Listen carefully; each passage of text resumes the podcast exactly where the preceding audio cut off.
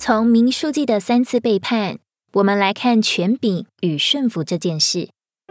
在宇宙中，神乃是所有权柄的根源，一切地上的权柄都是神设立的，所以都代表神的权柄，都有神的权柄。在亚当时，神将政权交给他，要他治理全地，但那时治理的不过是动物。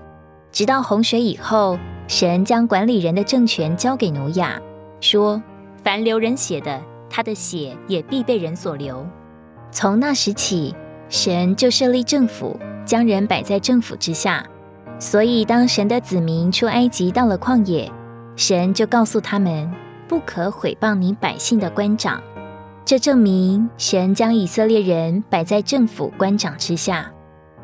今天地上的列国都有官长，虽然官长不相信神，虽然整个国是撒旦的国。但掌权的原则还是神定规的，就连主耶稣在地上时，他也伏在政权和大祭司的权下。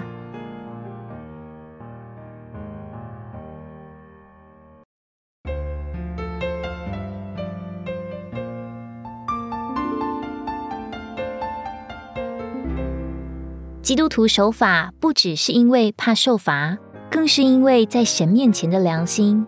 若不顺服，良心就受责备。故要学习服在我们所在地的地方政权下。神的儿女不能随便批评或毁谤政府，就是马路上的警察也有神设立的权柄。比后二章十节说：轻慢主治的、毁谤尊位的，是随从肉体、放纵污秽情欲的人，是胆大任性、不知震惊的人。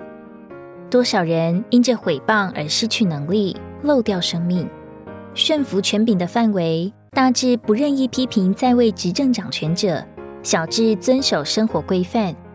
这些事情都关乎我们在神面前良心的清洁。我们活在世界中，为主的缘故，要服从人一切的制度，因为权柄乃是神所设立的。任何不服权柄的，就是不服神的权柄。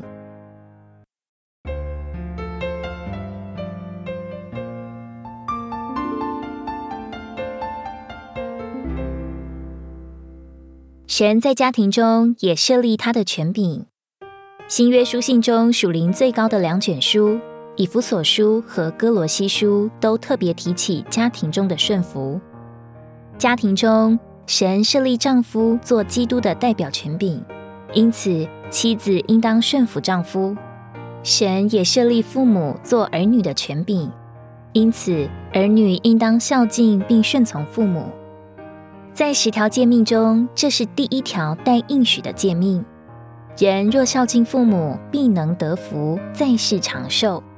有人早去世，也许就是因为不孝顺父母的缘故；也有弟兄和父母的情形不对，因此常有病，直到他顺服了下来，身体就好了。哥罗西书三章二十节也说：做儿女的要凡事顺从父母。因为这在主里是可喜悦的。如果我们看见神在家庭中所设立的权柄，也看见神如何喜悦并赐福给孝敬父母的人，就能喜乐的顺从父母。穆安德烈是一位属灵的弟兄，他的父母都敬虔爱主，从小就教他们在主的话上受训练，并且学习顺服。他们家中有一个最大的特点：尊敬。全家人都尊敬神和神的话语，家人之间也互相尊敬。然而，不仅有尊敬和顺服，家里更有丰盈的爱。爱是家中完全的锁链，将他们每一个人紧紧连在一起。他们的家见证一件事：一个爱神、敬畏神的人，必定是爱父母、尊敬父母的人。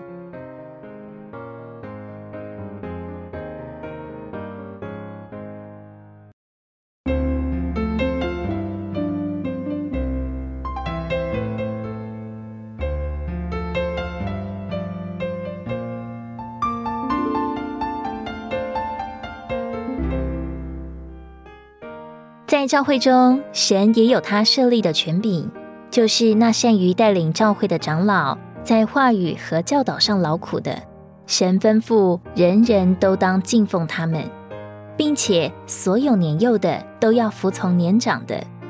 姊妹应当顺服弟兄，因为神安排弟兄做权柄，做基督的代表；安排姊妹顺服，做教会的代表。因此，姊妹在教会中蒙头，乃是为天使的缘故，在头上有服权柄的记号。此外，在神的儿女中间，神要我们以谦卑束腰，彼此服从，不以为自己比别人高。如果神的儿女都这样看见神家中的权柄，学习顺服的功课，教会生活就有一幅最美的图画和见证。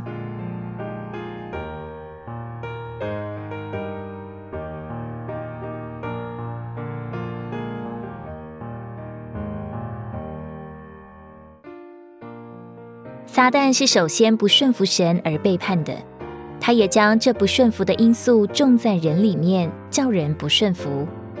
因此，在我们天然的生命中是没有顺服的性情的。这也是为什么我们遇见事情的第一个反应就是讲理由，不愿顺服。但主耶稣是我们顺服的生命，我们凭着生命，对于神所安排的环境都学习顺服。